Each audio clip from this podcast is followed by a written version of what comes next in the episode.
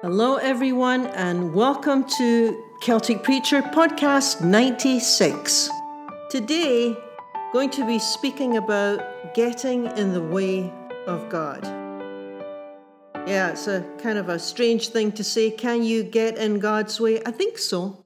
I think you can.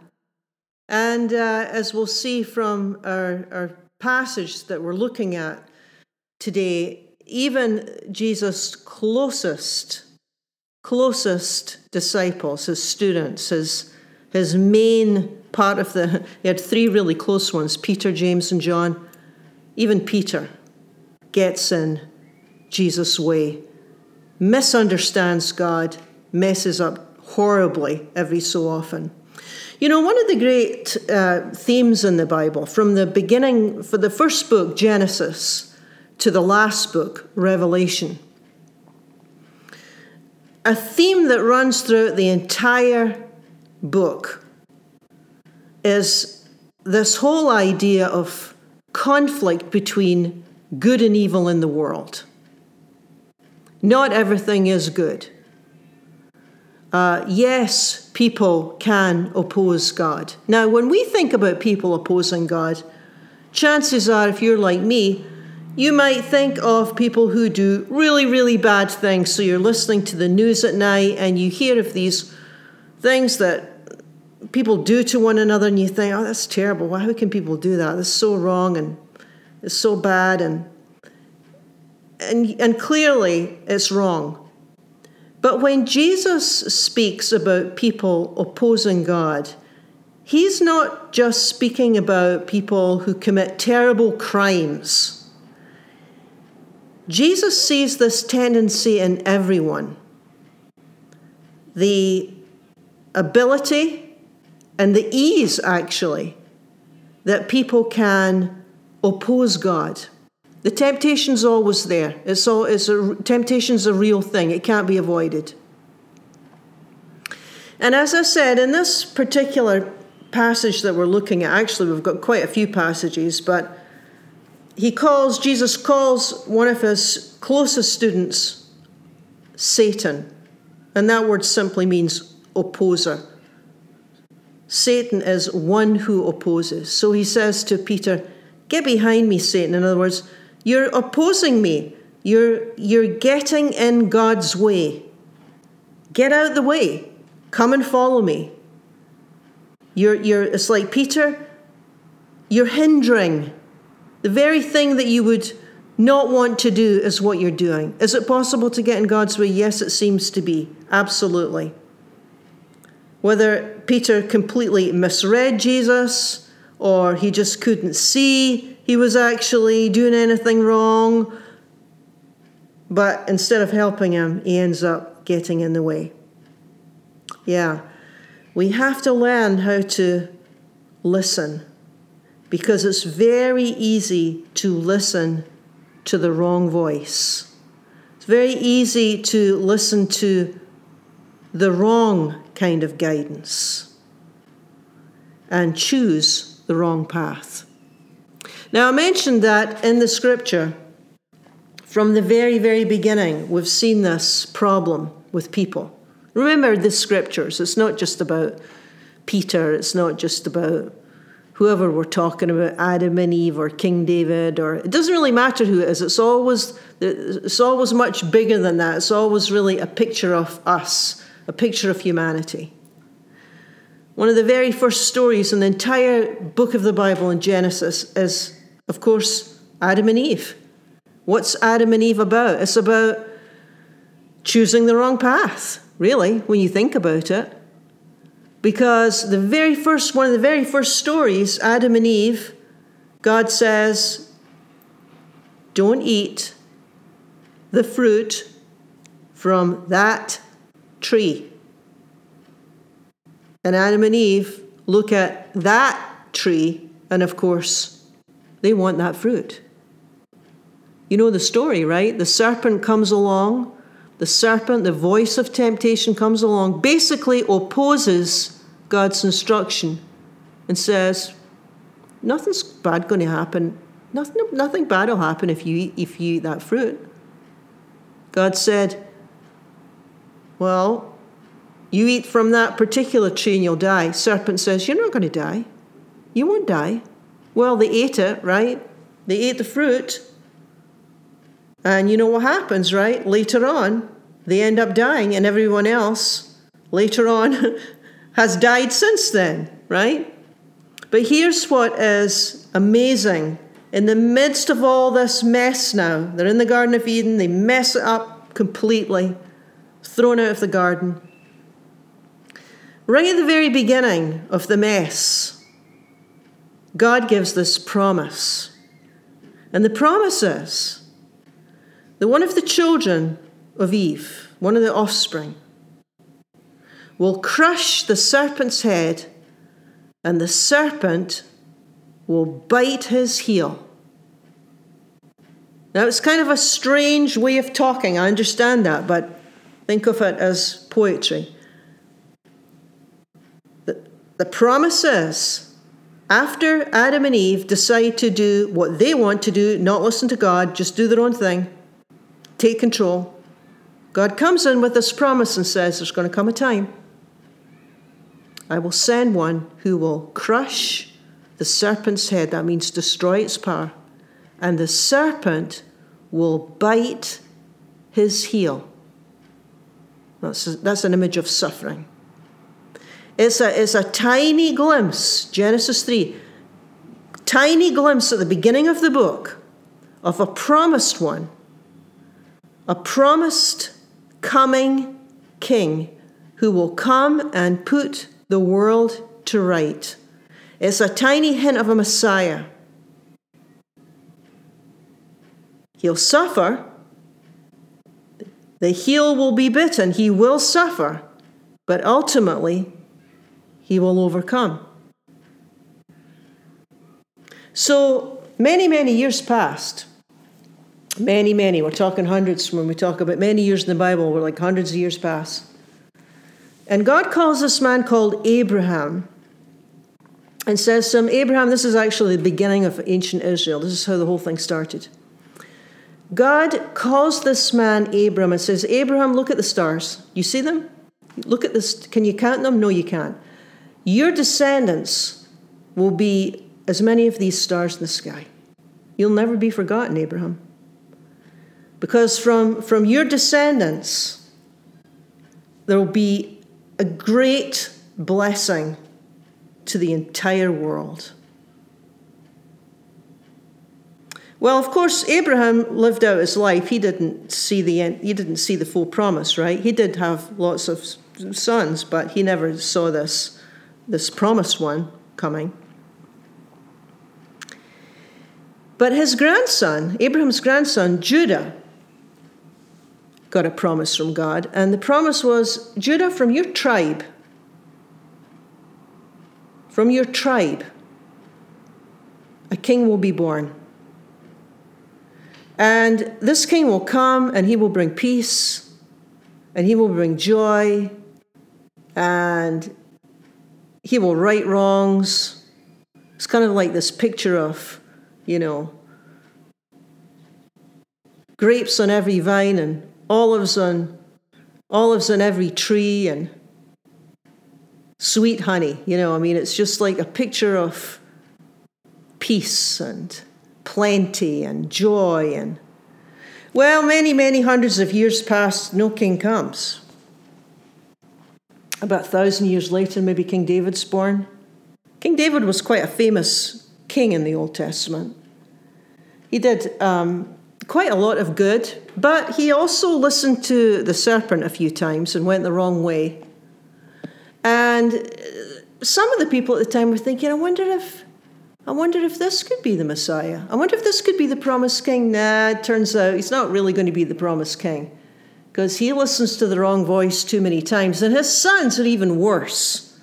So, all his sons who were kings, they were absolutely hopeless. There's no way that they would be the Messiah, the promised king. They were way too into money, sex, and power and violence. They were violent, power seeking, money grabbing types of people. Hundreds and hundreds of years passed. Israel's still waiting for this promise, ancient Israel. Will the king ever come? What about the Messiah? What about God's promised one? What about. I thought God was going to come and make the world right and set things right. And, well, Israel had their ups and downs throughout the entire, what we call Old Testament.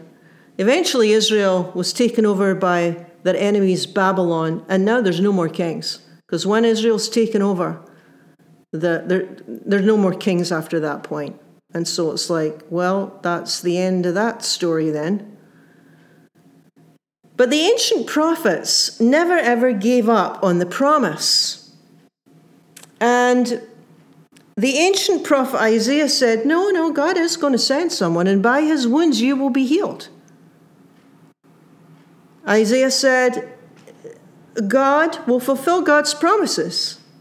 The King of Kings and the Lord of Lords. You remember that one? Remember that line from the Messiah, King of Kings and Lord of Lords, hallelujah?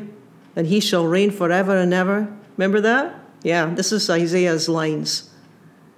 God will send a suffering servant, and he will. You, you, you, you will be healed because of his wounds.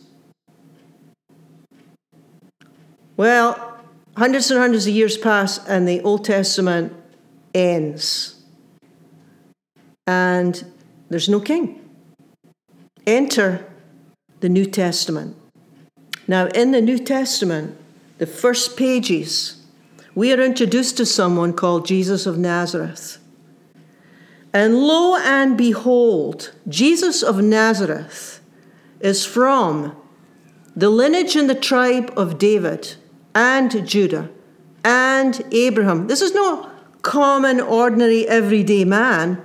It's like, oh, you mean he's got the he's got the line from like the promised one? He's from Abraham, he's from Judah, he's from David, he's from that tribe. Yeah, yeah, he's from that tribe. He is the one who is coming. This is the one that Isaiah said by his wounds you'll be healed. This is the one Isaiah said, the suffering servant. God has a plan. Jesus appears, and the first thing he does is, is he confronts evil. And he does it by healing broken people, and he starts to forgive people, and he starts to change people's lives. And the blind see, and the deaf hear, and the lame walk, and all that brokenness and mess in the world starts to change. Could this be, could, could this be the Messiah? Could, could this be the promised one? All that to say, I'm getting to the text today, right? I've got it in front of me here. Mark 8. So Jesus said one day to his disciples, So what are people saying? Well, they said, I don't know, there's a lot of, lot of ideas about you, you know. I mean, some say that you're like John the Baptist, some say that you're actually like, uh, like Elijah, like the prophets.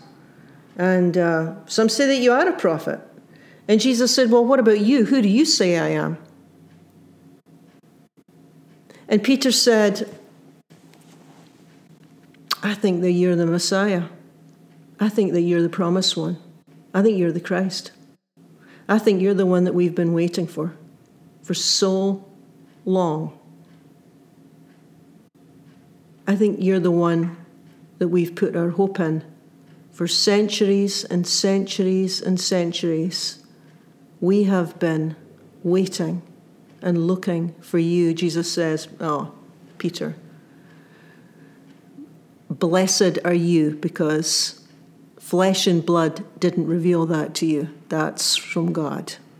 That's insight, that's revelation. You piece that together, you're on the right track. And he was at that point. He was at that point. Until Jesus said to them all, Now the Son of Man, that he liked to call himself the Son of Man. That's another sermon for another day why he did that. Jesus said to him, The Son of Man must suffer and be killed, and in three days rise again. Jesus said, this is what we're going to do. We're going to go to Jerusalem. When I'm in Jerusalem, I'm going to suffer. I'm going to, I'm going to be killed. I'm going to die. Peter immediately says, Absolutely not. We can never let that happen. We, uh, we let, let's not go to Jerusalem. We don't want anything to happen to you. We certainly don't want you to suffer, and we certainly don't want you to die. You're the Messiah. You're the promised one. You're the king we've been waiting for. This can never, ever, ever happen. And at that point, that's when Jesus turns around and said, Peter, get behind me. Don't oppose me. Get behind me, Satan. Remember that word, Satan, opposer. You're standing in the way of God. You're getting in the way of God. You're absolutely opposing all that I should be doing. Now stop it and get behind me. Start to follow. It's almost like, Peter, you don't get to make the plan. You're called to fit into God's plan. You come and follow me. You don't do any leading here. I'm doing the leading. Now, like all of these stories, it's not just about Peter, it's not just about Adam and Eve, it's not just about King David and his wild sons, it's about people, right? And when it's about people, it's about me and you. It's about people like Peter, which is me and you, right? Thinking we're right, thinking we know what's best, pushing ahead, making all sorts of decisions, insisting insisting life and people and situations need to be a, a certain way simply because it suits us in some way. And when we do that without thinking, we can be completely wrong. And then Jesus shows up with an entirely different way of living and moving and relating in the world. And he says things like, the first will be last and the last will be first. He reverses the order. The first will be last and the last will be first. It's about humility, he says. You have to be teachable, you have to learn humility. Jesus said, Whoever becomes like a little child, theirs is the kingdom. They're understanding it, they're seeing what God's doing in the world. Whoever becomes like a little child, think of the openness of a two or a three year old, two and three year olds, three year olds. They're really teachable, right? They're wide eyed. This is why people love little ones so much, because they're so, you know, innocent and wide eyed and awestruck and they want to learn. They're like little sponges, right? Yeah, that's the stance Jesus is saying. That, that's, that's where you need to be in your inner life. It's like Peter is the opposite of that. He's, Peter is, okay, let me tell you how this has to be. This is the right way. You've got the wrong way. Now you listen to me. Because I have the right way here. I have the plan. This is how we're going to do it. This is how it needs to get done. Listen to me and we'll be fine, Jesus. Rigid, closed minded, got it all figured out. You can't tell me anything. I know what I'm doing not kind of exaggerating a bit to give you the energy of it, right? But it's this energy that I'm that that's that what's I think being described here. Um, I, I, it's possible to get in the the way of what God is doing in our lives. When we are too insistent, when we give too much instruction, when we talk too much, when we think we know what other people need all the time, when we interfere too much in the lives of children, grandchildren, friends, parents, whatever. I mean, we can get off track. We can be misinformed. Jesus said, Get behind me. In other words, I need to do the leading, Peter. I need to do the leading here, not you. Yeah, so much of so much of our spiritual life is reining reining reining it all in in some ways. I think it's easy to be too quick to assume we know what the right thing is, not just for ourselves, but also for other people.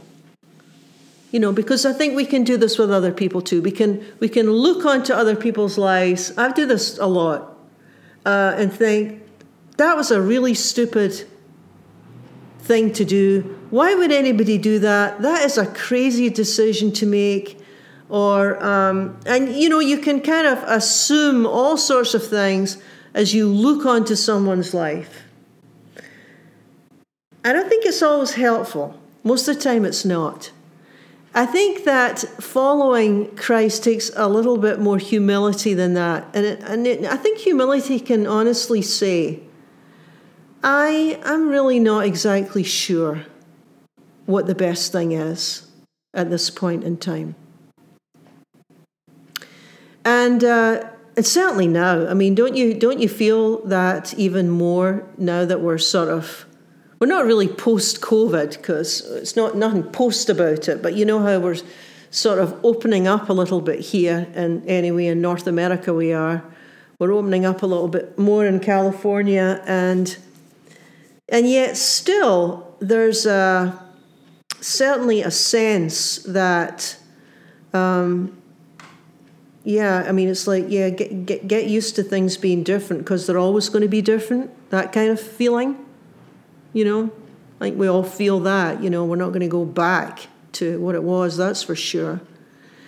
And I think in the midst of all of that, there's, I think it's okay to say, you know, I, I'm not exactly sure what God is doing in my life. I'm not really sure how God's leading.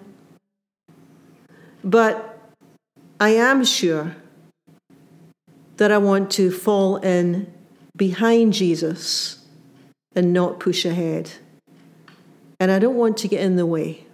And I think that's a good prayer. I really do. And I, and I pray it myself too, a lot. Help me not get in the way of what you're doing. Help me not get in the way. So there's the prayer, there's the heart cry. There's the prayer and the heart cry. And by the way, for, for those of you who don't know much about Peter, he really did learn that lesson. And he did step back in line. And he ended up being one of the finest, finest examples of a man of faith in the scripture. Yeah. So you know, even though he was headstrong and the, even though he was opinionated and the, even though he had lots of ideas, he did have that childlike faith that could recognize his failing and say, nah, I don't want to do that anymore. Here I am. I'm ready to follow you. There's the heart cry. Here I am. I'm ready to follow you. Thank you for joining me. You have been listening to Celtic Preacher. Join with me again next week for another episode.